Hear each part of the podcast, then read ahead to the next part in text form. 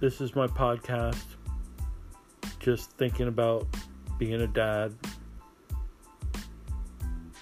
So, yeah.